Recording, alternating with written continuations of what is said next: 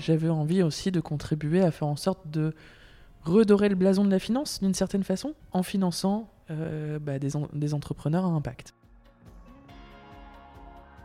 Alors, l'ITA, c'est une plateforme de financement alternatif qui sélectionne, qui analyse des entreprises qui ont un impact positif sur la société et sur l'environnement, et qui les présente au grand public, donc à travers une plateforme de crowdfunding, pour pouvoir euh, les financer.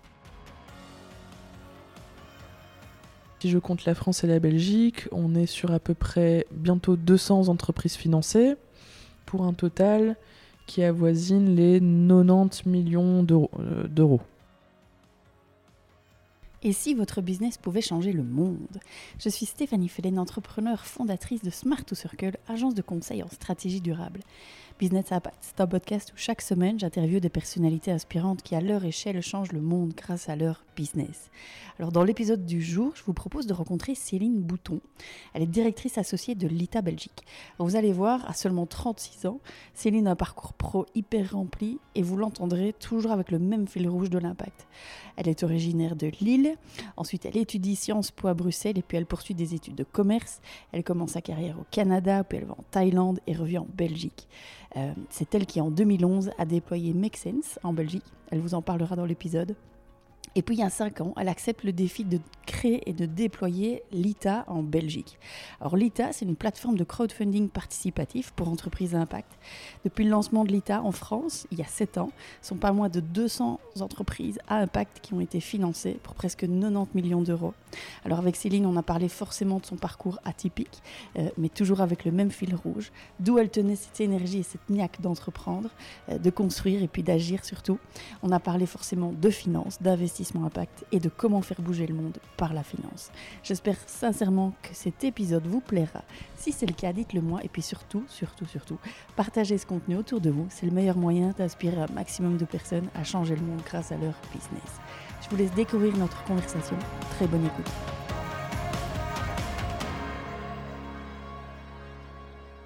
On y va? On y va, On y va. Céline, bienvenue. Merci Stéphanie. Sur le podcast Business Impact, je suis très heureuse de te retrouver dans nos bureaux euh, aujourd'hui, ce matin. Trop bien, je suis trop contente aussi d'être à Liège. voilà. J'adore Liège. Bienvenue chez nous. Merci. Euh, alors Céline, si ça te va, on va rentrer dans le vif du sujet. Euh, Très bien. Ton sujet. toi d'abord, est-ce que tu peux, pour ceux et celles qui ne te connaissent pas, Céline, te présenter, nous dire qui tu es et ce que tu fais? Ok. Et d'où tu viens? Eh ben écoute, je m'appelle Céline Bouton, euh, je viens de Lille, du nord de la France. Mais écoute, figure-toi que j'ai fait des études à l'ULB, donc assez rapidement, euh, j'ai migré du côté, euh, voilà, un peu plus nord de la frontière, encore plus nord. Et, voilà, et je, je suis aujourd'hui bah, directrice, directrice associée de l'ITA, euh, Lita.co, qui est euh, une plateforme de financement alternatif dédiée aux entreprises qui ont un impact positif sur la société et sur l'environnement.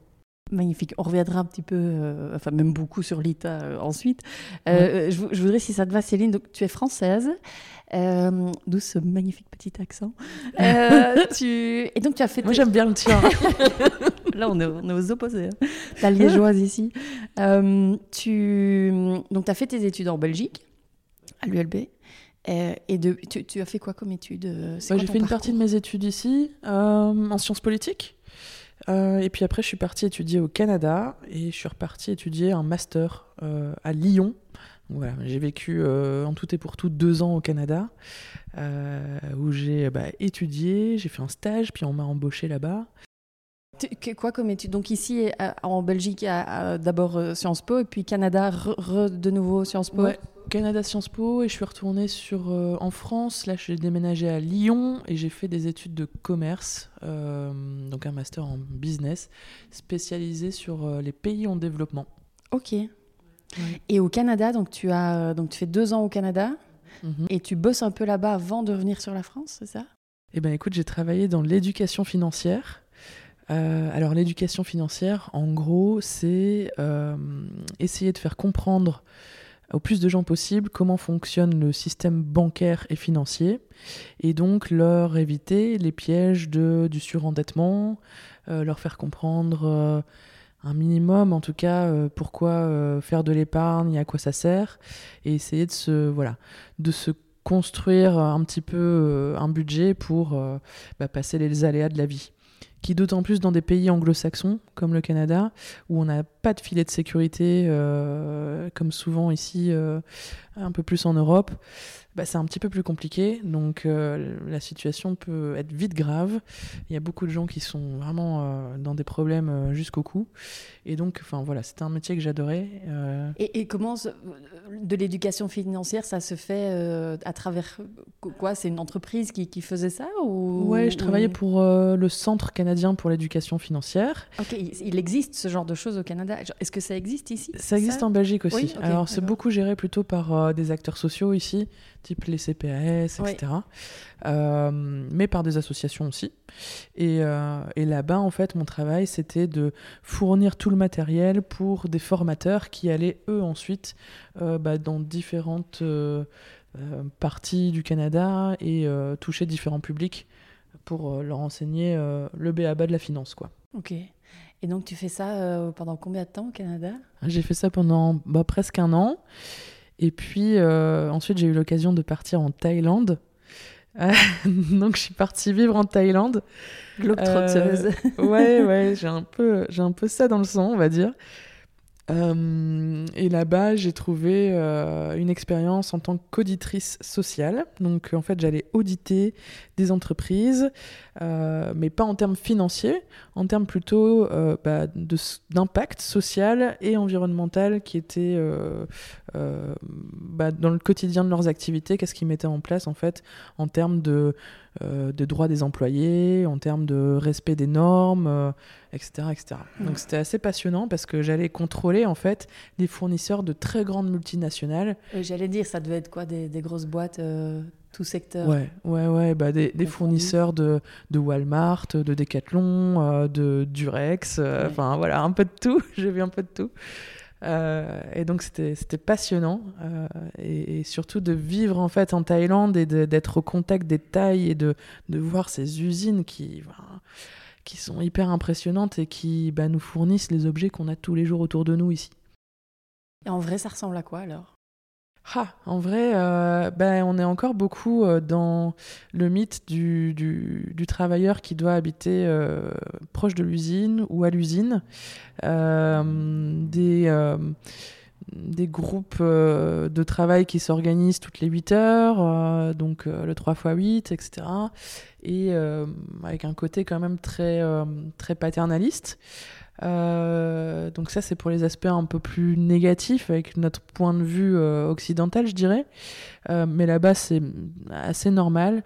Et par contre, je dirais que bah, j'ai eu la chance quand même de, de, contrôler des entreprises qui étaient quand même assez alignées avec des, des réglementations sociales ou environnementales et qui faisaient quand même les choses bien pour être certifiées, etc et donc j'ai pas vu euh, trop d'éléments euh, négatifs euh, type esclavage, etc., comme on peut parler parfois dans les journaux. Quoi. Oui, c'est ça, de nouveau, parce qu'il y, a ce qu'on voit dans les médias, quand c'est drama, et, enfin, évidemment, il faut dénoncer et, faire savoir ça du grand public, mais faire savoir aussi quand ça va bien. Que... Ouais, bah exactement. Bah, tu connais dans la mode, enfin, tu vois le, le Rana au, au, Bangladesh là qui s'est effondré. Enfin, où les gens. vu quand même des, des situations comme ça euh... Des situations que j'ai vues, elles étaient relativement quand même super bien gérées et euh, ça se passait bien.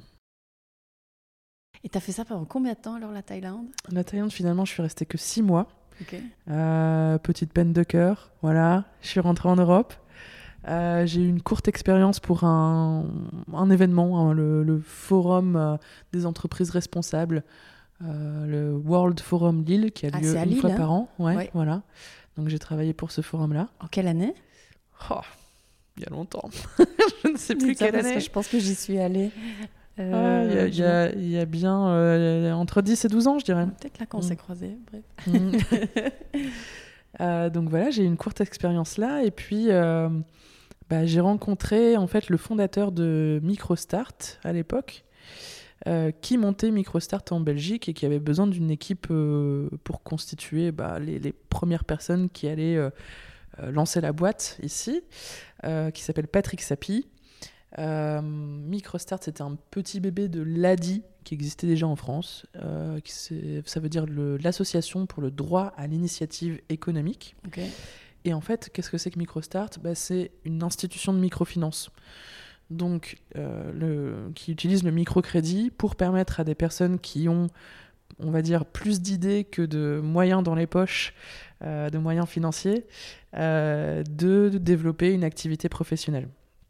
Voilà, donc on, on- faisait tout un accompagnement en termes de business plan et de finances, mais aussi accompagnement humain pour faire en sorte que des personnes qui n'ont pas le droit à du crédit bancaire ou qui peuvent pas prétendre à du crédit bancaire aussi parce que trop petit montant euh, pour être entendu par un banquier, bah, puissent le faire. Et donc, ma mission, c'était bah, de développer euh, l'institution de microfinance en Belgique. Ça s'est super bien passé. Euh, J'ai financé avec Microstart euh, un peu plus d'une centaine de porteurs de projets dans tous les domaines d'activité possibles. Et ça, c'était assez génial. Et en fait, mes études, c'était c'était lié à ça. Je voulais euh, véritablement avoir un impact sur, euh, on va dire, les, les gens qu'on ne voit pas, Mhm. euh, les invisibles. Et la, la microfinance, pour moi, me- le permettait. En fait, j'ai financé des gens qui sont tout partout autour de, vous, de nous, mais on ne les voit pas nécessairement comme bah, des gens qui font la société, qui sont des entrepreneurs. Et pourtant, ça fourmille de partout. Mhm. Et ça, c'était une époque qui était assez géniale euh, de travailler avec toutes ces personnes-là. Ouais. Justement, j'étais en train de me demander euh, quel lien. qu- Quand tu as étudié Sciences Po, tu t'es dit je vais, euh, je vais faire Sciences Po. Tu te voyais faire quoi comme métier? Est-ce que tu te voyais faire ça? C'est quand même un choix de faire Sciences Po, tu vois. Ouais, c'est un peu venu après. pas des études bateau. Non, c'est vrai. Après euh, le, master que j'ai fait en France, je voulais travailler dans la microfinance. Donc ça, c'était euh, euh, quelque chose qui s'est construit. Mais Sciences Po, en fait, moi, j'ai toujours été un esprit très ouvert sur l'autre et, et sur le monde. J'avais du mal à canaliser un petit peu ma volonté d'apprendre sur une matière plutôt qu'une autre. Et donc Sciences Po, ça m'a permis vraiment d'avoir ce côté très généraliste et de, de toucher à tout. J'adorais l'histoire, les langues, l'économie, euh, la philo, la psycho. Donc euh, Mhm. j'ai beaucoup, beaucoup euh, appris. Et puis après, au fur et à mesure, je me suis un petit peu plus spécialisée, on va dire. Et tu te voyais pas dans des institutions européennes ce genre de choses, plutôt vraiment dans l'action, dans l'économie? Ouais, dans l'action, dans l'économie, dans, euh, dans l'écriture. Moi, je, je- peut-être le journalisme, tu vois. Euh, c'est pour ça que j'adore. c'est Ouais. cool de faire un podcast avec toi aujourd'hui. Euh, raconter les histoires, euh, essayer de, de ouais, d'avoir un impact déjà, je pense, en fait. Je le, je le nommais pas encore comme ça, mais, mais peut-être que c'était déjà ça que j'avais en tête. Mm. Mm. Et donc après Microstart? Après Microstart, alors pendant Microstart en fait, pendant Microstart, j'ai rencontré des gangsters. Ouais. Euh, bon, à l'époque, on les appelait comme ça. Maintenant, ça a changé de nom. Mais les gangsters, c'était des gens qui euh, faisaient partie, euh, font partie d'une communauté qui s'appelle Make Sense. Faire sens, c'est un beau mot.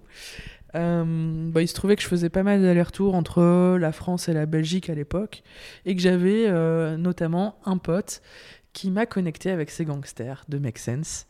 Euh, des gens qui avaient beaucoup d'idées et surtout une grosse envie de changer le monde. Euh, et donc, euh, bah, qu'est-ce que j'ai fait pendant Microstart? J'ai suivi déjà un ou deux ateliers en France parce que Make Sense existait en France, en Angleterre, en Allemagne. Et en fait, je me suis vite rendu compte qu'il y avait encore rien qui foisonnait en Belgique.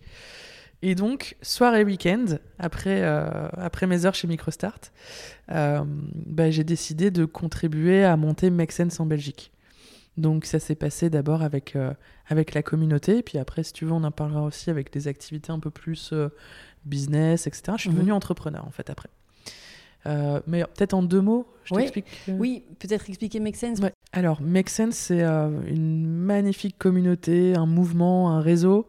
Des milliers de personnes. hein. Ouais, des Euh, centaines de milliers, ouais.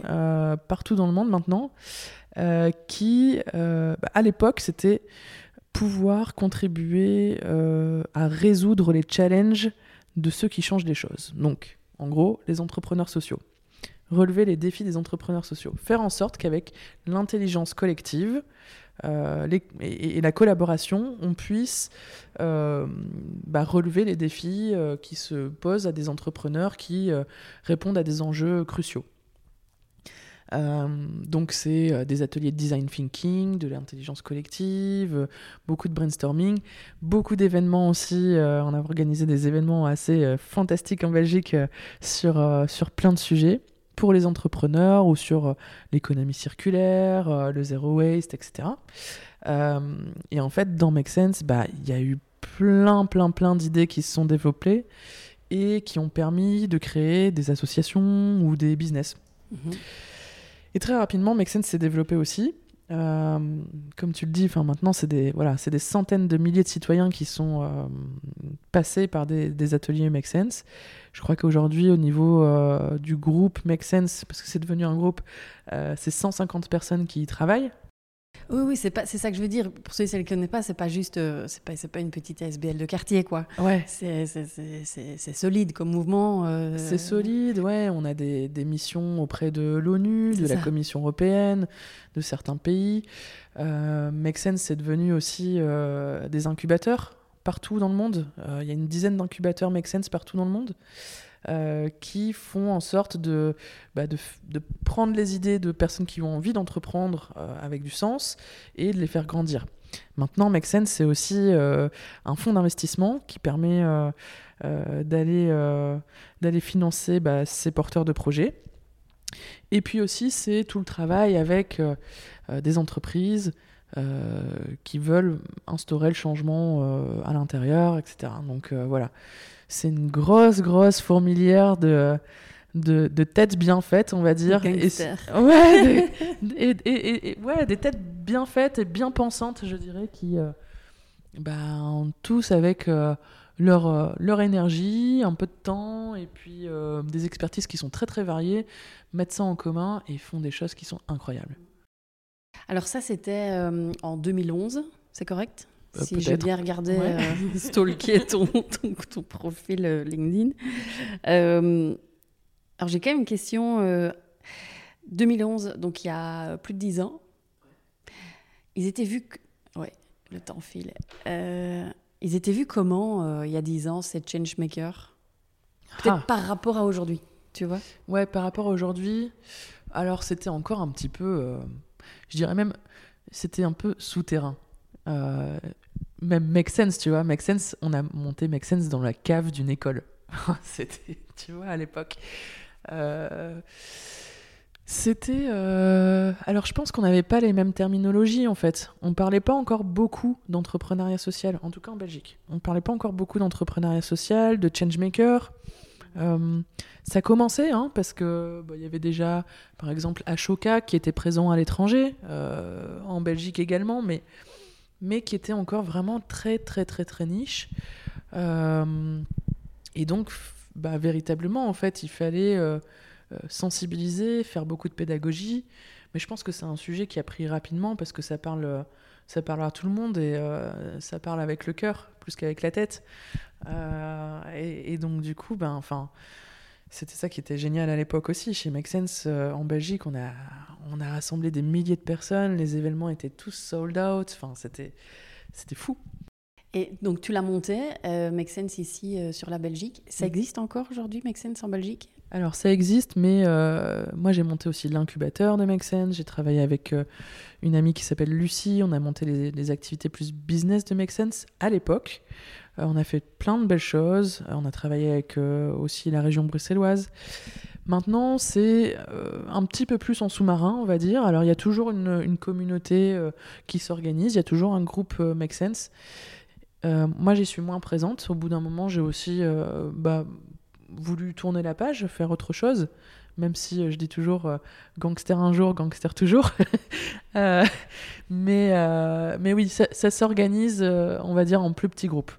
Euh, pendant le Covid, par exemple, il y a eu euh, bah, beaucoup d'initiatives autour d'un programme qui s'appelle Réaction, euh, pour faire agir les gens et pour créer de la solidarité avec un impact positif euh, dans un contexte où on était tous un petit peu bloqués chez soi, etc. Et comment faire pour pouvoir euh, bah, contribuer à, aider les uns les autres, son voisin, euh, son quartier, voilà. Donc ça existe toujours, un peu moins en Belgique, mais vraiment beaucoup dans le monde. Et je conseille un truc aux, personnes qui nous écoutent, c'est de s'inscrire à la newsletter de Make Sense, qui est tout à fait géniale. On a plein d'infos sur euh, démarrer une boîte, la continuer, euh, sur, euh, sur l'impact de manière générale. Enfin, c'est très varié au niveau de, de, des ressources qui sont partagées. Donc voilà, la newsletter de Make Sense. Et donc tu l'as, full time monté Make Sense pendant combien de temps du coup? En fait, j'ai quitté MicroStart. je suis partie me ressourcer aux Philippines dans une entreprise sociale. Voilà. Euh, pendant deux mois et je suis revenue, on a monté l'incubateur. Euh, et pardon, je réponds pas à ta question. Euh, combien de temps Make Sense ça a duré Combien de temps? 6-7 ans en fait. Ouais, ouais. Et c'est après que tu. Donc je suis devenue entrepreneur pour ça. Ouais. et puis j'ai eu d'autres activités professionnelles en tant qu'indépendante aussi. J'ai été consultante pour une fondation, pour un économiste. Euh, voilà, j'ai fait des missions un petit peu à droite à gauche, passionnantes, toujours avec euh, ce focus euh, impact, avec une, voilà, le, fait de défendre une cause. ça, ça a toujours été là.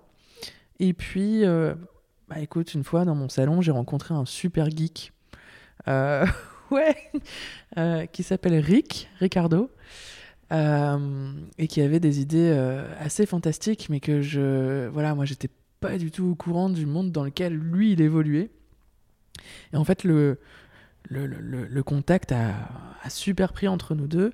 Lui voulait monter une boîte. Il savait pas trop comment. C'était pas un entrepreneur né. Euh, et donc, au fur et à mesure des conversations, je lui disais, mais tu dois faire ci, tu dois faire ça. Puis je dis, au bout d'un moment, je lui ai dit, écoute, on va le faire ensemble.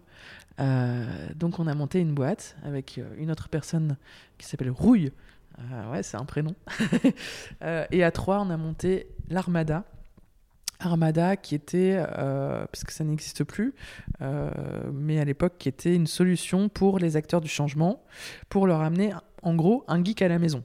Faire en sorte qu'ils puissent se concentrer sur leurs défis à eux, typiquement la lutte contre la faim, euh, euh, supprimer le travail des enfants, etc. Donc des ONG, des fondations, des entreprises sociales, mais qui, allaient, avaient besoin euh, de passer, on va dire, dans la transition digitale, la transition digitale, pour renouveler leurs outils et faire en sorte de se concentrer sur bah, leur métier plutôt que de passer énormément de temps à communiquer, etc. Donc Armada, c'est de la veille, du monitoring, de l'agrégation, euh, des bots, euh, voilà, euh, sur plein, plein, plein de sujets.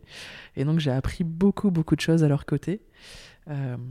et ça, c'était, voilà, ça a été une super expérience de monter l'Armada avec eux. Et après ça, et après ça? Est-ce que c'est là que tu te retrouves enfin chez Lita? Eh ben, c'est un peu pendant. Juste Pour, ceux et celles qui nous écoutent, non, Céline n'a pas 85 ans. On pourrait penser que tu as 35 ans de carrière professionnelle, mais non. c'est vrai. Euh, ouais, c'est vrai. Je t'ai pas demandé, tu as quel âge?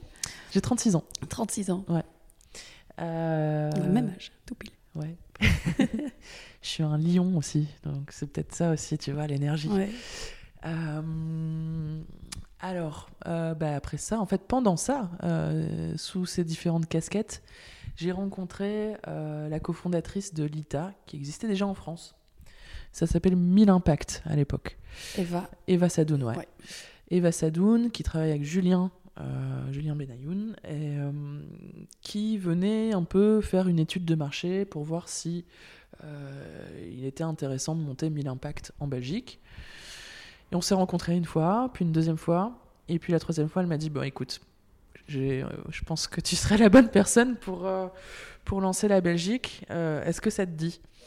Et, et, en fait, j'ai trouvé ça assez génial parce que l'ITA, ça, ça a additionné en fait deux gros champs pour moi qui sont importants, à savoir le financement et le fait d'accompagner des entrepreneurs qui changent la donne, les change makers, tu vois, mhm. euh, avec qui je travaillais déjà depuis euh, ben, un certain nombre d'années, comme tu viens de le dire. Euh, et donc voilà, c'était vraiment la réunion de, de, deux choses qui sont pour moi bah, hyper importante parce que au final, ce, que, ce dont je me suis rendu compte sur mes, mes premières années de boulot, c'est que la finance est à la base de tout. Euh, d'autant plus quand on gère une boîte, enfin les entrepreneurs, les chefs d'entreprise le savent. Euh, c'est un peu, euh, un peu le sang de la boîte, si je puis dire.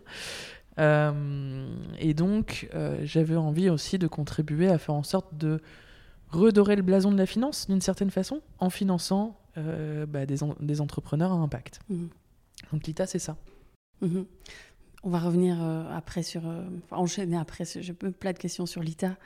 Euh, peut-être avant ça, j'ai deux, petites questions pour toi. Euh, euh, quand, on voit ton parcours, donc là, tu as 36 ans, 10, 10 ans, 10, 12, une grosse dizaine d'années de carrière pro, toujours dans l'impact à quel moment, ou plutôt, est-ce qu'il y a eu un moment dans ta vie, un déclic où tu t'es dit, est-ce que tu vois, pendant tes études ou, petite, ou tes parents, ou, ou je sais pas, euh, ou est-ce que déjà toute petite tu disais, moi j'aurais un impact positif sur le monde ou ça, s'est fait à quand euh, ce, moment où tu t'es dit, euh, bah en fait, il n'y a pas le choix, je vais, je vais faire ça moi. Ouais, eh ben je dirais il y a deux choses. la première, c'est que moi je viens d'une famille, je viens d'une famille de mineurs. Je suis petite fille de mineur, arrière petite fille de mineur. Arrière, arrière, petite fille mineure. Ah oui, le Nord. voilà. Et le Nord, c'était les corons.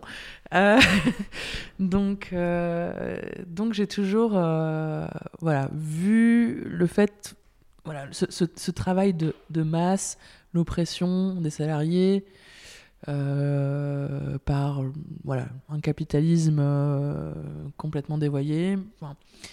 et, et j'ai toujours voilà, eu beaucoup de beaucoup de respect et euh, beaucoup de sentiments pour ces gens qui euh, ben, ont trimé toute leur vie pour euh, faire fonctionner le système à leur petite échelle, mais faisant partie d'un très gros système. et puis mes parents, ça a été un peu les, premiers de la famille à, aller à l'université et à, gravir l'échelle sociale, à prendre un ascenseur, voilà.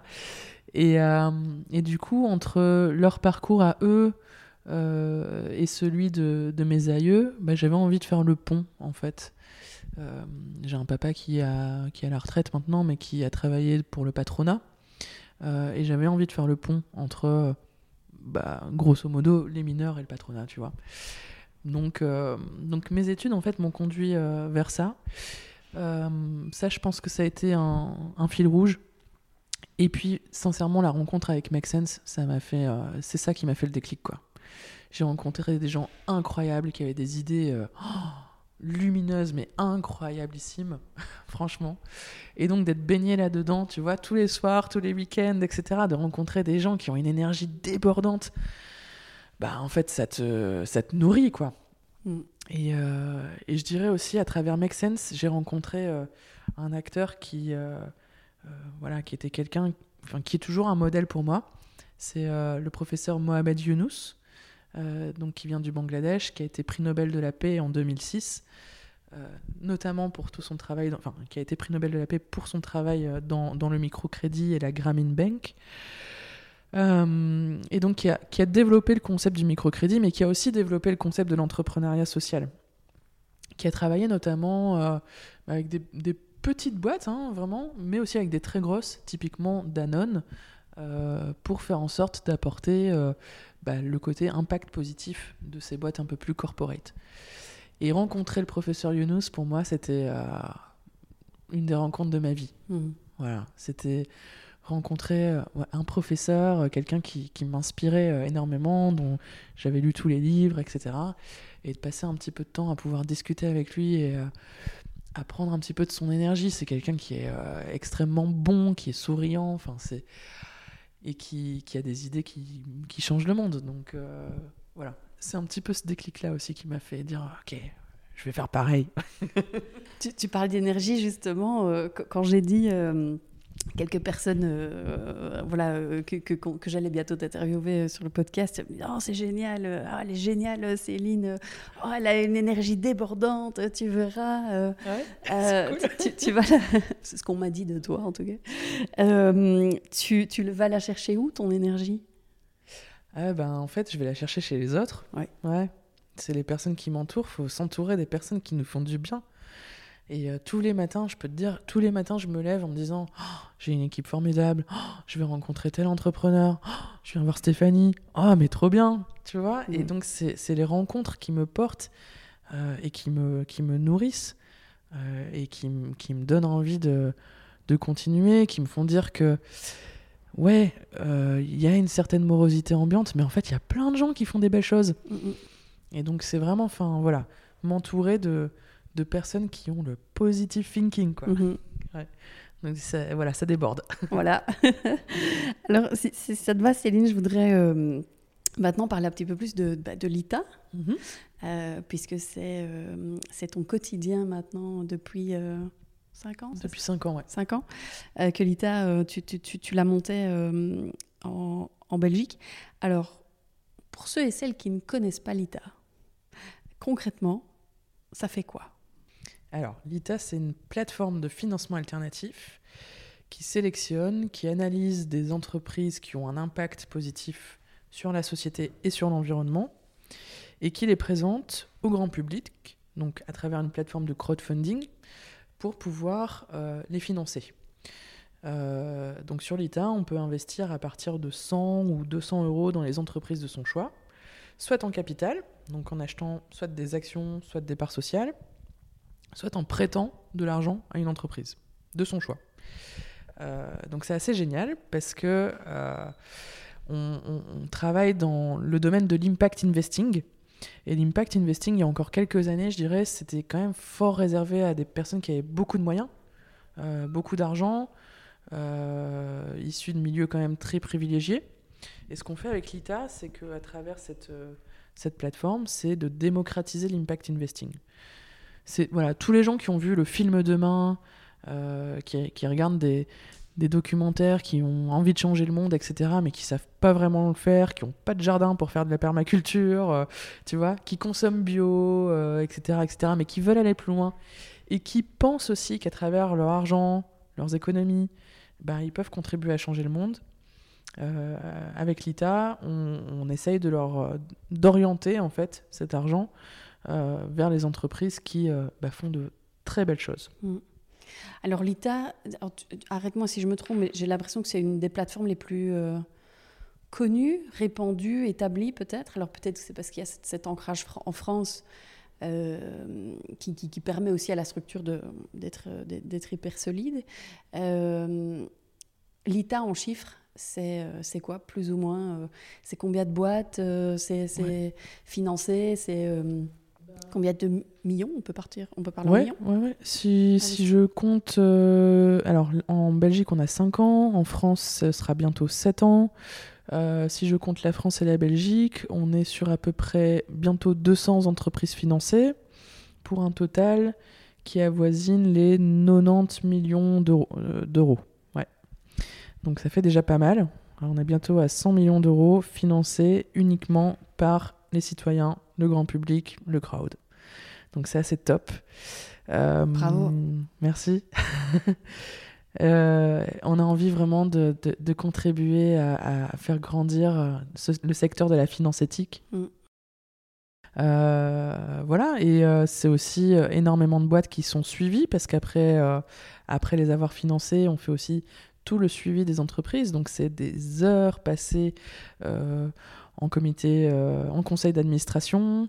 Euh, c'est euh, des centaines de reporting euh, envoyés par an. C'est avec mon équipe aussi bah, des, centaines, voire des milliers d'heures passées au téléphone pour expliquer aux gens qu'est-ce que c'est que l'ITA, qu'est-ce qu'ils peuvent faire avec leur argent, leur faire comprendre les entreprises, parce qu'il y a vraiment un côté aussi très pédagogique. Il faut savoir quand même qu'il y a deux personnes sur trois qui investissent via l'ITA qui n'avaient jamais investi avant dans un, dans un instrument financier. Ouais. Donc peut-être dans l'immobilier ou etc. Mais, mais euh, jamais, euh, jamais dans un instrument financier. Alors, c'est quoi comme type d'entreprises euh, qui sont sur l'ITA Quel secteur? Quel... T'as Euh, quelques exemples comme ça Enfin, je pense qu'il y en a- il y en a beaucoup, mais... Ouais, bah, disons, disons qu'on est déjà sur un, un marché de niche, si je, puis, si je puis dire, au niveau de l'impact. Donc on, on est, voilà, on voit large au niveau des, des domaines d'activité. Donc ça peut être l'éducation, la mobilité, la mode, l'alimentation, l'agriculture, l'immobilier, l'énergie. on touche vraiment à tout. Et c'est des entreprises qui peuvent être plus ou moins matures. On a des entreprises qui euh, ont un an, deux ans d'existence avant de passer par l'ITA. Donc on ne finance pas de l'idée, on finance des projets qui sont, enfin des entreprises qui sont déjà créées. Jusque la plus ancienne, je pense, elle avait 35 ans. Euh, donc euh, des boîtes un petit peu plus matures et qu'on finance voilà, de, de, manière différente. Le but c'est de pouvoir osciller entre du capital, qui est parfois en termes d'investissement parfois un petit peu plus risqué, et du rendement, du rendement avec, euh, avec du prêt en fait. Donc prêter à une entreprise un petit peu plus mature par exemple, où on sait que normalement ça doit rouler quoi. C'est ça. Euh, comment vous les acceptez, les entreprises il y a un gros boulot. Ou pas. en fait, à quel moment tu dis, bah voilà, moi j'ai un projet, voilà, business plan, plan financier et tout, tout ouais. quanti, quand on veut lever des fonds, mais bah voilà, donc une, une, entreprise qui existe déjà, qui a déjà une traction marché, euh, qui a déjà réalisé euh, des tests, voire euh, plus que des tests. Donc qui a déjà vendu, qui, a, du chiffre d'affaires. Qui a une équipe, surtout qui a un impact, bien sûr, un impact positif, ça c'est la, clé, c'est le, le, sésame pour, pour démarrer les conversations avec l'ITA. Et ça, vous, vous, vous le fixez comment cet impact? Alors, on a plein de critères. Euh, on se base sur euh, des méthodologies euh, qui, existent, déjà, en termes de gouvernance, en termes de, critères environnementaux à mettre en place, en termes de chaîne logistique, chaîne de valeur, etc. Donc ça, on utilise des méthodologies diverses. Et puis, on a nos méthodes en interne aussi. Parce qu'en fait, effectivement, bah, on rencontre des centaines d'entrepreneurs par an, vraiment. Euh, et euh, je te dirais, sur la Belgique, on va travailler avec une vingtaine d'entreprises par an. Ah oui, donc c'est quand même 4 euh, sur 5 qui ne sont pas retenus. Ah, au moins, ouais. Et principalement pour quelles raisons Question d'impact ou question de marché, traction, équipe euh?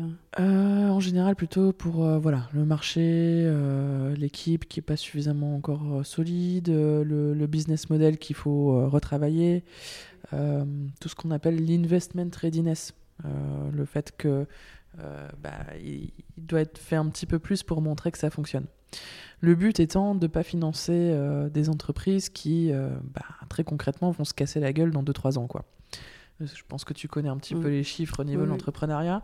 Ouais, donc euh, on n'a pas trop envie de contribuer à, à, faire des levées de fonds pour faire des levées de fonds. Et puis, ben, voilà, donc il y a un, un, engagement qui est pris, c'est que quand on travaille avec l'ITA, non seulement il y a une phase d'analyse qui s'appelle une due diligence, comme le ferait un fonds d'investissement en fait, où pendant plusieurs semaines on va aller creuser l'ADN de la boîte, son, ses, méthodes de fonctionnement, euh, ses, finances bien sûr, passées, euh, son plan prévisionnel, etc. Ses mesures euh, environnementales, sociétales, de gouvernance, tout ce qui est ESG, mhm. et l'impact de la boîte. Donc tout ça on creuse. Ensuite il y a un comité d'investissement qui se réunit et qui va dire ok, l'impact est bon, le risque est relativement limité, on peut le présenter sur la plateforme de financement. Euh, donc on organise ensuite la levée de fonds euh, en deux phases. Une phase de vote où les gens mettent leurs intérêts, prennent connaissance du dossier, ont le temps de réfléchir, et puis on organise ensuite la levée de fonds. Donc on collecte euh, les montants nécessaires. Et ensuite, on fait le suivi de l'entreprise. Mhm. Et ça, c'est important aussi de le savoir, c'est que euh, une fois que le financement est fait, on va pas laisser euh, l'entrepreneur euh, dans la nature filer avec l'enveloppe. on va on va pas aller regarder précisément dans les détails ce qui va être dépensé, mais on va surtout regarder comment la boîte va être gérée post levée de fonds.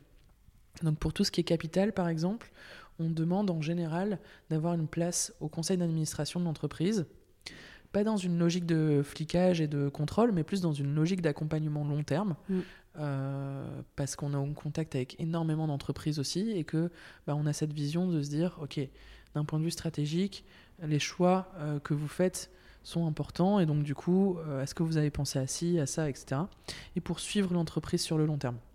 On organise aussi tout ce qui est reporting de l'entreprise, donc les investisseurs ont droit à un reporting au moins tous les six mois parfois un peu plus quand ils sont en contact direct avec euh, les entrepreneurs. Et puis on organise aussi euh, euh, le paiement des intérêts, le remboursement du capital, euh, les attestations fiscales, parce qu'il y a aussi, quand tu investis en capital, tu peux bénéficier du tax shelter. C'est ça. Je ne sais pas si vous avez déjà parlé de ça, le tax shelter qui permet quand même de, de financer les entrepreneurs qui se lancent ou qui sont en phase de scaling. Qui est quand même un incitant super chouette qui a été.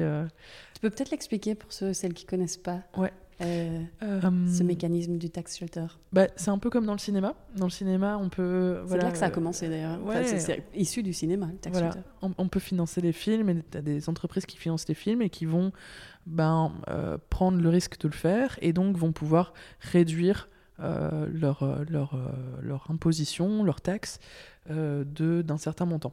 Alors, avec les entreprises, on est entre 25 et 45% qui peuvent être défiscalisés, réduits des impôts.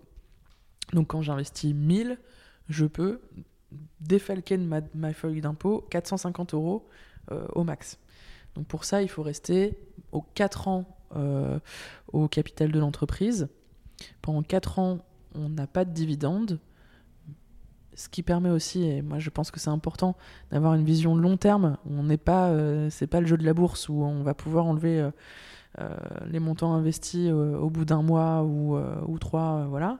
Mais on est sur une vision long terme pour que les entrepreneurs aient le temps de mettre en place bah, le plan financier, le, business qu'ils ont présenté aux investisseurs. Donc 4 ans, ça laisse le temps aussi. Pendant ces 4 ans-là, bah, on a la réduction d'impôts l'année sur, sur l'année sur laquelle on a investi.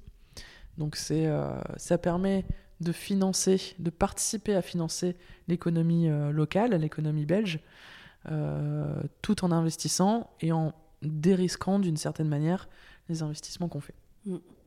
Alors sur l'ITA, juste pour, pour avoir des ordres de grandeur, en moyenne, les, les, le crowdfunding, il est de combien pour une boîte? Ça va de combien à combien? Ouais. Peut-être minimum, maximum euh. Alors, minimum, on est sur 100 euh, 000 euros et euh, maximum sur l'ITA Belgique. En France, c'est un petit peu plus. Sur l'ITA Belgique, on est à 500 000 euros, sachant qu'on a une moyenne de environ 300 000 euros par campagne de financement. Uniquement en crowd? Ouais. 300 000 en crowd? Ouais. ouais. Ok. C'est énorme. Hein euh, oui, c'est beaucoup. Après, euh, bah, dans le monde des entreprises, c'est, je te dirais que ça reste aussi un peu petit. Hein. Il y a des oui, c'est petit. Non, moi, c'est plutôt dans l'optique énorme d'être capable d'aller chercher en crowd. Autant lever des fonds, oui, euh, 3, 3, 500 sans souci, mais aller chercher auprès de l'épargne mhm. euh, du citoyen, parfois à coût de 100 euros. Je veux dire, si, si c'est si par 100 euros, tu fais le calcul. Euh, il t'en faut déjà un paquet d'investisseurs. Bah, on a un montant moyen d'investissement de 2500 euros. Ah donc c'est déjà un bon ticket. Ouais. Euh, ben, il y a des personnes qui, qui, qui font ça euh, voilà, pour, pour aussi se dire voilà, je place mon argent dans une entreprise qui fait sens, que j'aime, euh, qui peut me rapporter. et donc qui se disent bah voilà, plutôt que de laisser mon argent sur un compte épargne, je vais le faire travailler surtout que ça rapporterait en ce moment. je vais le faire travailler, je vais financer une entreprise belge. Euh, et donc ils se disent voilà, je vais, passer, je vais placer une partie de mon mm. épargne euh, sur les entreprises présentées.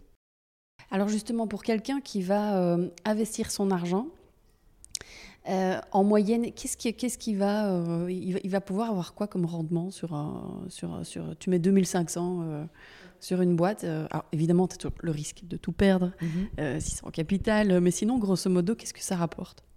Alors sur euh, les entreprises qui sont financées euh, en prêt, donc ce sont des obligations, là on propose euh, un taux d'intérêt annuel qui oscille entre 4 et 7% donc c'est plutôt pas mal, intéressant. Oui, parce que bon, voilà, au niveau des banques, je crois qu'on est à...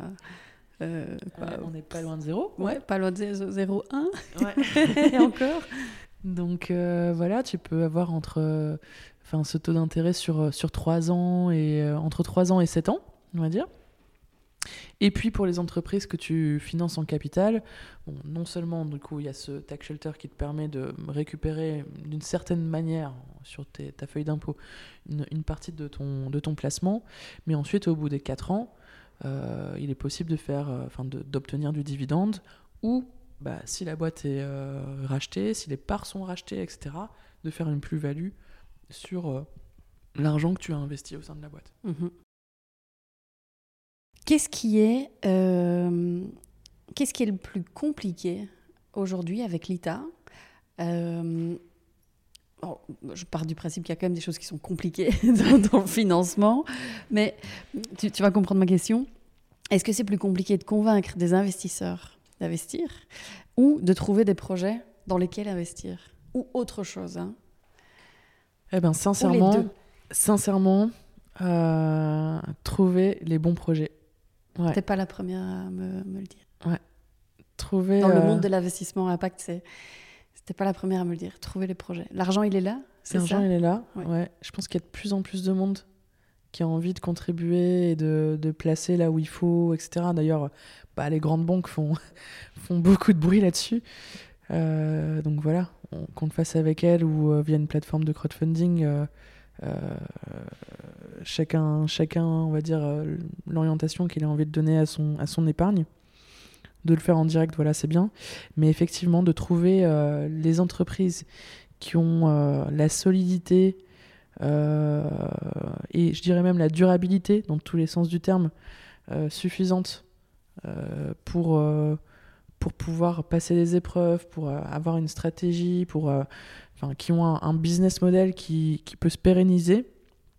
bah, c'est pas encore facile. Enfin, c'est, je te dis, hein, on rencontre des centaines d'entrepreneurs par an et on en sélectionne euh, une vingtaine. Donc euh, voilà, toutes ne veulent pas le lever avec, euh, avec du crowdfunding, hein, parce qu'il faut être aussi dans l'esprit de, de, faire appel au public mm. et, et d'avoir une gestion quand même un peu participative des choses. Oui, c'est pas, pas, pas que ça n'existe pas, c'est aussi, il faut être dans cette démarche. J'ai vécu le crowdfunding aussi dans, dans, une vie passée. Euh, ça demande énormément d'énergie, euh, de temps. Il euh, faut le vouloir de, de, lever des fonds, si tout court, en fait. Donc, Ouais, lever des fonds de manière générale, c'est tout un process. Et le faire avec le crowdfunding, alors sur l'ITA, on a quand même une communauté qui, qui suit bien. donc on, euh, on, a de la chance d'avoir des investisseurs qui, euh, qui réinvestissent dans plusieurs projets par an, etc. Donc euh, c'est quand même chouette. et de, pouvoir closer toutes les campagnes. Donc mmh. la difficulté, elle n'est pas là. La difficulté, elle est vraiment dans le sourcing des, entreprises. Mmh. Et est-ce que tu penses que c'est parce que il n'y en a pas assez ou celles qui existent ne veulent pas spécialement lever des fonds? Ou euh, est-ce qu'il vous faudrait trois fois plus de, ressources humaines chez l'ITA pour aller les rencontrer, tu vois, et en rencontrer 500 sur l'année et pas 100, par exemple euh, On en rencontre 500. Okay. 1500 tu, tu, vois, c'est, qu'est-ce qui manque? Oui. Où est-ce qu'il manque de l'ambition euh, euh, sur les projets euh, C'est bah, quoi C'est un peu de tout, hein, on va dire, c'est très pluriel. Parfois, il manque d'ambition, parfois, le, projet a envie de rester euh, très petit, à une échelle locale, etc. Et c'est très bien aussi. je pense aussi que la levée de fonds n'est pas une fin en soi, et que, voilà, c'est ce sont... enfin, le, lever en capital, c'est... quelque chose que certaines entreprises ont besoin de faire parce que le modèle n'est pas encore autosuffisant. Donc du coup, voilà, il faut se projeter aussi dans, le, dans les prochaines années et voir euh, bah, si le modèle financier euh, va, va arriver au, seuil, au break-even, au seuil de rentabilité de l'entreprise. Et c'est ça qui, qui, va être recherché à chaque fois. Mais je pense aussi qu'il y a énormément euh, d'entrepreneurs qui ben, ont besoin d'être un peu plus accompagnés professionnellement et, et de de réaliser aussi que bah, c'est pas parce qu'on a vendu 10 euh, ou 100 produits que ça y est, c'est bon, c'est validé. Euh, quand on va parler avec des investisseurs, que ce soit avec l'ITA ou avec d'autres, euh, il y a vraiment le fait de, de ouais, effectivement l'ambition de, de, vouloir grandir et de, de se dire moi mon modèle il va changer les choses d'autant plus dans l'impact hein. on parle avec des, des, entrepreneurs qui quand même euh, défendent une cause, veulent répondre à, des enjeux qui sont très très importants. Euh, et surtout pas aussi, je dirais, à, un impact qui est factice. Euh, nous, chez l'ITA, on fait attention aux externalités négatives, même dans les entreprises qui ont un impact positif, parce que ça peut arriver. Il y en a soi, il y en a toujours. Voilà. Enfin, je- n'y a pas une boîte qui est parfaite. Voilà. Et donc c'est ça en fait, la qualité du modèle derrière, euh, en termes d'impact et en termes de business et de finance, euh, bah, c'est une combinaison qui qui est assez rare euh, de trouver sur, sur le marché. Puis très sincèrement, on reste un petit pays aussi, hein. un petit pays qui est très divisé. euh, et, je pense que bah, de plus en plus hein, d'entrepreneurs le font, mais on a quand même besoin d'être euh, un petit peu inspiré. C'est ce que tu fais aussi avec ton, avec ton podcast et, euh, euh, et inspiré aussi, je dirais, par-delà les frontières, par des entrepreneurs qui bah, ont monté des boîtes à l'étranger, etc. et qui ont trouvé des modèles qui, qui fonctionnent. Mhm. Alors, si tu devais faire la rétrospective sur ces cinq dernières années de l'ITA, est-ce qu'il y a euh, un fait qui te marque euh, particulièrement Un truc où tu t'es dit, oh là là, dingue? Euh, Bon, alors juste perso, le fait de voir mon équipe grandir, c'est quand même un truc Vous qui est super chouette. sur la Belgique? On va être 8 bientôt. On est 45 maintenant au niveau du groupe au total. Quand j'ai commencé, on était 7, donc c'est quand même chouette. Alors, des choses qui m'ont marqué. Toutes les fins de campagne sont, marquantes de voir euh, la, joie, euh, la joie des entrepreneurs. euh, c'est quand même, ça te porte aussi. On a réussi à faire plein de belles choses. On a, organisé des événements. On est venu à Liège organiser un événement, par exemple, qui s'appelle Be Impact à l'époque, euh, pour faire rencontrer le grand public avec les changemakers. Euh, on a eu la chance aussi, j'ai eu la chance de travailler avec le, Palais Royal et de faire en sorte que le roi euh, s'intéresse au sujet de l'entrepreneuriat social, d'organiser une table ronde, d'organiser un événement avec lui autour des entrepreneurs sociaux. On est rentré dans un programme, dans un programme d'accélération d'entreprises euh, scale-up qui s'appelle Beyond, euh, qui est un programme qui est porté par la fondation Pulse, euh, qui est un super programme euh, pour des chefs d'entreprise qui, bah, qui sont en croissance. Donc ça, c'était quand même aussi une super chouette expérience. J'ai rencontré des gens incroyables là-dedans. Et puis bah, là, tout récemment aussi, euh, avec Sevan, euh, que vous avez enregi- enregi- enfin, que tu as Ouais. enregistré il n'y a pas longtemps. Euh, Sevan Holmans de, de Solifine, euh, on a contribué à monter un accélérateur de- d'entreprises sociales pour justement faire en sorte que des chefs d'entreprise qui sont déjà lancés puissent aller euh, chercher des fonds de manière euh, assez rapide, adéquate, etc. Les préparer à la levée de fonds parce que c'est pas pas commun pour tout le monde. Euh, et puis d'ailleurs, euh, Solifine, j'ai été une des, des pierres angulaires euh, de la création de Solifine, donc ça, ça a été aussi euh, assez incroyable de rassembler tous les directeurs, beaucoup de directeurs, pas beaucoup de directrices, de, la finan- de la finance éthique pour créer Solifine et pour en faire un, un réseau de financeurs éthiques. C'est 27 membres aujourd'hui qui contribuent euh, à, à la finance éthique en Belgique, euh, qui travaillent ensemble, qui collaborent, qui s'échangent les outils, euh, qui font du mix financement et qui euh, bah, font en sorte que les entrepreneurs à impact comprennent de mieux en mieux euh, comment financer leur boîte, avec quels outils, euh, qui peuvent être suivis, etc. Mhm. Donc avec Solifine, on fait aussi euh, un travail assez formidable. C'est quoi votre challenge aujourd'hui avec euh, l'ITA? Euh, bah, les challenges, on, en a parlé, trouver les bonnes entreprises, Mhm. toujours. Euh, et puis je dirais continuer à grandir sur, euh, la même, avec la même progression qu'on a connue jusqu'ici. Très sincèrement, il y a cinq ans, quand, quand je suis rentrée chez l'ITA, quand j'ai monté l'ITA, mon ambition, elle n'était pas petite, mon ambition c'était de faire en sorte de bouger 1% des 3 milliards qui dorment sur les comptes épargne en Belgique. Euh, on en est loin. On en est loin. Euh, 3 milliards, est-ce que- je sais plus si c'est 3 milliards ou 30 milliards, pardon. Euh, faudra vérifier ça. Euh, mais je pense qu'il y a encore énormément à faire, que ce soit avec l'ITA ou avec bah, tous les membres de Solifine Mhm. d'ailleurs, euh, de faire en sorte de, de faire bouger l'épargne citoyenne, de faire comprendre aux personnes que euh, C'est bien de manger bio, c'est bien de se déplacer à vélo, euh, de voilà, etc., etc., de faire prendre attention de la nature. Mais la finance, elle est partout, dans tout ce qui nous entoure. Tout ce qu'on a ici, le fauteuil, ton micro, ton tableau, euh, la peinture qui nous entoure, tout ça, c'est financé d'une manière ou d'une autre. C'est des entreprises qui l'ont créé, c'est des ressources qui ont été, euh, euh, été cherchées bah, dans le cœur de la terre. Et donc, du coup, il faut financer les entreprises qui ont un impact positif. Et pour moi, le challenge de l'ITA, mais surtout de notre société aujourd'hui, c'est de faire comprendre qu'on a besoin de cette transition écologique et économique. Mm. Tu, parles de, tu, parlais de ton ambition quand tu as monté l'ITA. Euh, donc tu disais tout à l'heure, Belgique et France, depuis le lancement, 200 entreprises et 90 millions. Euh, et sur la Belgique? Sur la Belgique, on est à bientôt une soixantaine d'entreprises. Euh, et on est de mémoire à 8 millions d'euros au niveau du crowd financé. Quand même, hein. Alors, euh, Céline, si ça te va, je voudrais un petit peu. Euh, je voudrais que tu sortes ta, ta, ta boule de cristal maintenant. Mhm. et, un petit peu que tu nous partages, toi, ta vision du monde futur.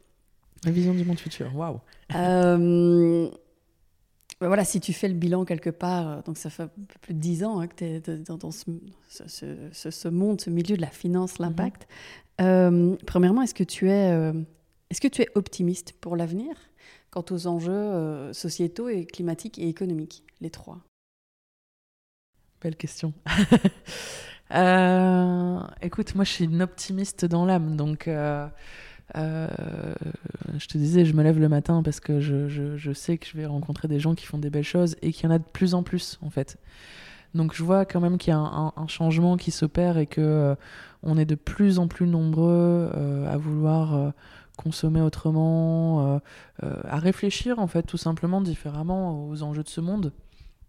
on est ici il y a une, une grave crise, hein, euh, crise migratoire, euh, l'Ukraine, euh, crise des ressources naturelles. voilà, il y a beaucoup de choses qui se passent en ce moment. je pense que aussi le Covid a, montré qu'il fallait bah, appuyer un petit peu sur des, sur des champs d'action qui vont faire qu'on a, on a besoin de changer les modèles. Les grandes entreprises l'ont compris aussi. Hein. Tu, travailles avec elles tous les jours. Euh, je pense que les chefs d'entreprise euh, euh, se disent business as usual, it's over, et qui intègrent toutes ces notions-là. Alors bien sûr, on est toujours dans une recherche de la croissance, la croissance, la croissance, la croissance. c'est bien la croissance, mais il faut quand même qu'elle ait, ait du sens derrière et, surtout qu'elle soit pas là pour écraser le prochain, etc. Je pense qu'on a besoin de remettre du sens, remettre du lien social aussi. Euh, et, qu'on a besoin de faire beaucoup de pédagogie sur, euh, sur nos enjeux. Euh, ça percole de plus en plus, je vois que ça percole, donc je, je, reste optimiste là-dessus. donc tu vois un changement dans les mentalités? Ouais, il y a un changement dans les mentalités. Après, tu vois, j'espère que un podcast comme le tien, des articles dans la presse, des entrepreneurs qui, qui parlent à d'autres entrepreneurs, etc., porte le message aussi au-delà des convaincus. On en parlait euh, euh, voilà. tout à l'heure en off. Euh, ce qu'il faut, c'est sortir de, des, groupes, des petits groupes de ceux qui, sont déjà à fond dedans. Moi, ce qui m'intéresse, c'est aller chercher les unusual suspects. Tu vois? Des personnes qui ne sont pas encore convaincus, mais qui, au bout de une, deux, trois, quatre, cinq conversations, messages qui vont leur être adressés, etc., vont se dire Tiens, ah, il y a peut-être un déclic qui se fait chez moi et euh, à ma façon et sur le sujet qui me plaît, je vais pouvoir contribuer aussi à faire en sorte de, faire société et de faire le monde. Mm, mm. Est-ce que, euh, d'après toi, le monde de la finance est, entre parenthèses, enfin, ou pas, en train de prendre ce fameux tournant positif euh, dont le, dont la colonne vertébrale de l'économie a besoin. Moi, je l'appelle comme ça, la finance, mmh. vraiment la colonne vertébrale de l'économie. Est-ce qu'on y est? Ah, On n'y est pas encore. Hein. On n'y est pas encore. Et euh, il y a des gros mastodontes qui, qui bougent, mais qui bougent tout doucement. Euh, donc c'est pour ça aussi que je, je pense que les, les petits acteurs euh, ont besoin de, de, collaborer plus, comme on le fait chez Solifine. Pardon, je... est-ce que les grosses banques font du greenwashing? je te dirais, le dire. je te dirais oui et non. Oui et non. J'ai Ouais. la chance de travailler avec des banquiers qui euh, ont véritablement envie de, de faire les choses bien, de financer les bons entrepreneurs, etc. Après, dans la réalité, euh, on est aussi dans un climat où bah, les banques font peu confiance. Faire crédit, faire crédit, ça veut dire faire confiance, crédérer. Euh, Il y a beaucoup d'entrepreneurs qui ont du mal à obtenir euh, des prêts de leur banque, euh, qui demandent des garanties euh, alors qu'eux-mêmes ont des garanties hein, du Fonds européen d'investissement, etc. Donc c'est quand même parfois assez grave ce Mhm. qu'on demande à des entrepreneurs qui euh, bah, portent déjà des boîtes depuis deux ans, trois ans, etc. Parfois sans se payer. Euh, Je l'ai Donc- vécu, ouais. je confirme. Ça, c'est hallucinant. Donc, est-ce qu'elles font du greenwashing? Je te dirais très sincèrement, euh, sur, euh, sur une échelle, on va dire, euh, très macro, oui. Sur une échelle micro, il y a beaucoup de gens qui sont dans ces institutions qui essayent à leur niveau de changer les choses. Ça, je le vois aussi.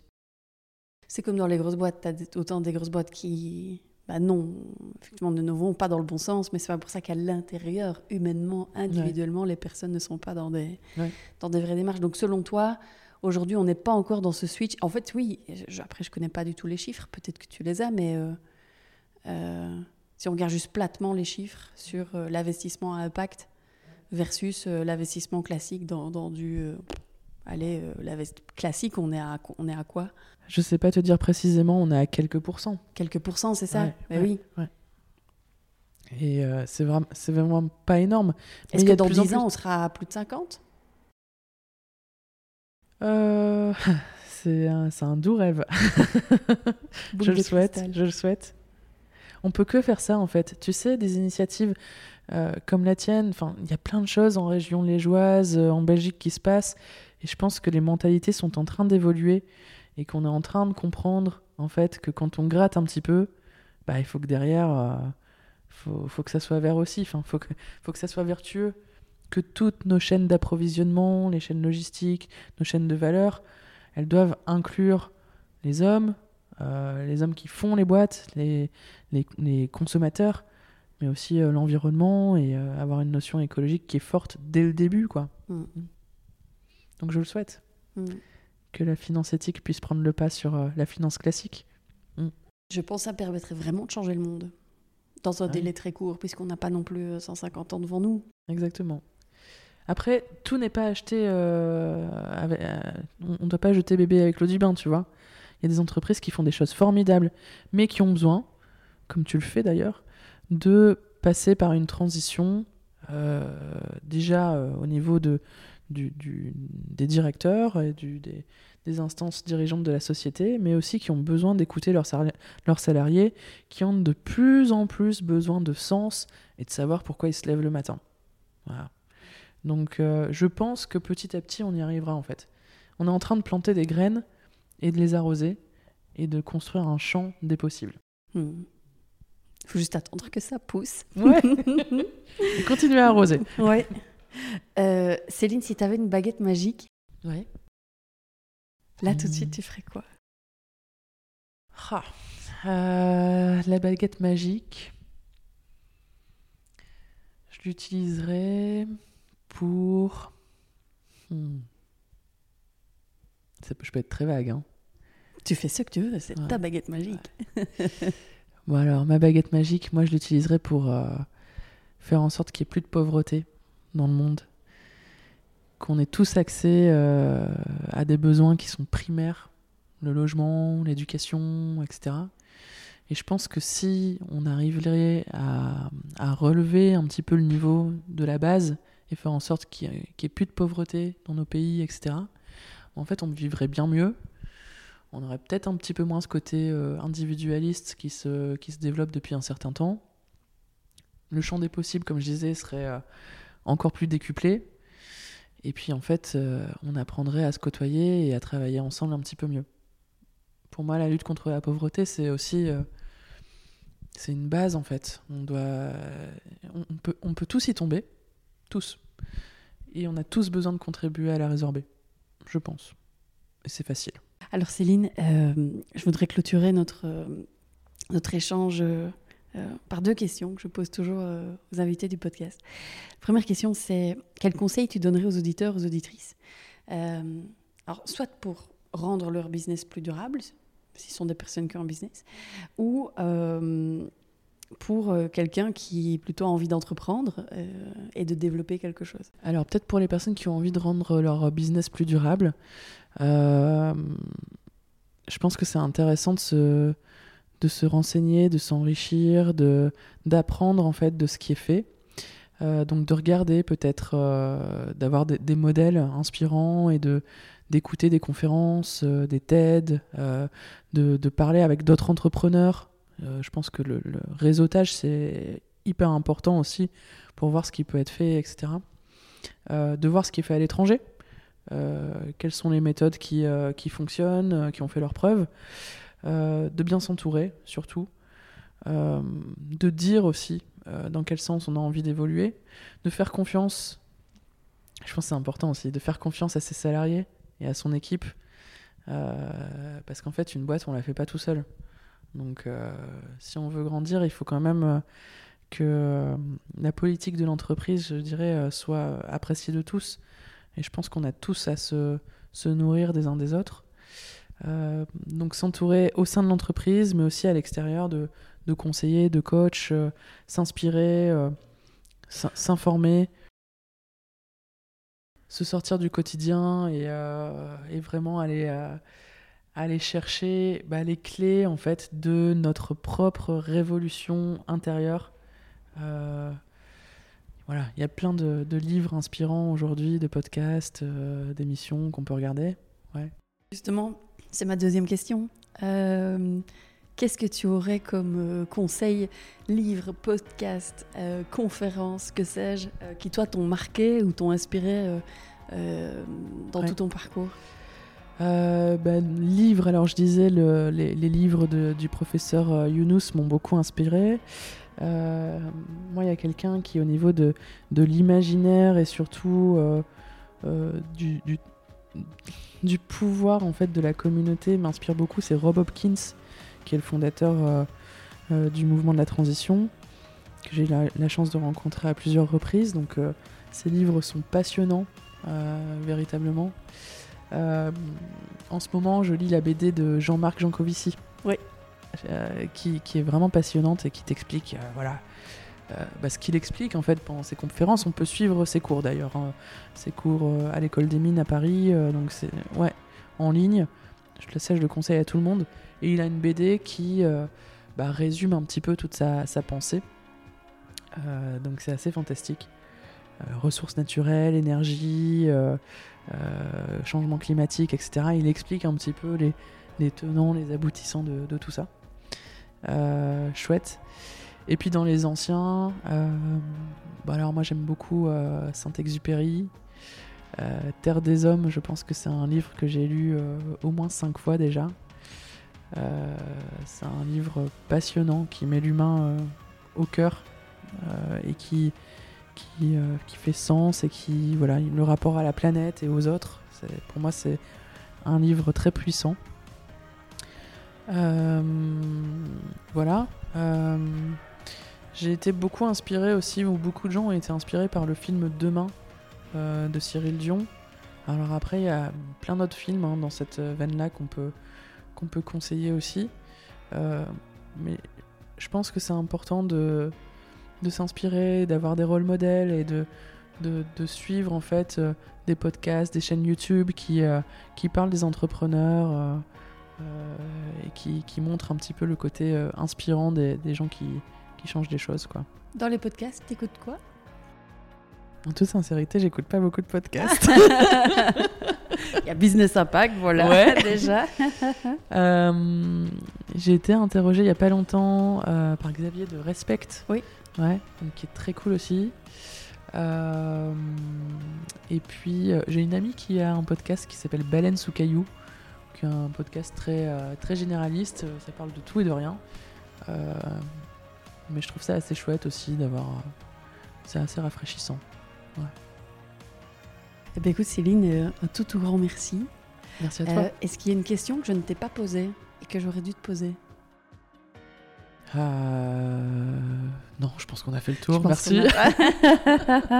J'en aurais encore, encore 10, je crois. Euh, mais écoute, à tout, tout grand merci. Alors, peut-être avant de, euh, de te laisser, comment fait-on pour découvrir l'ITA Peut-être aussi Make Sense et puis te contacter éventuellement. où est-ce qu'on peut vous retrouver si on veut en savoir plus sur l'ITA Et puis peut-être voilà, financer des projets. Et puis s'il y a des entrepreneurs qui veulent entrepreneuses qui veulent investir, euh, faire des levées de fonds, on fait comment euh, bah, Tout simplement euh, aller sur le site de l'ITA, donc lita.co, nous contacter, hello.lita.co. Moi, vous pouvez me retrouver sur LinkedIn aussi. Et, pour Make Sense, du coup, makesense.org. Avec bien sûr le suivi de la newsletter également. Sur l'ITA aussi, je pense qu'elle est super inspirante, la, la newsletter de l'ITA.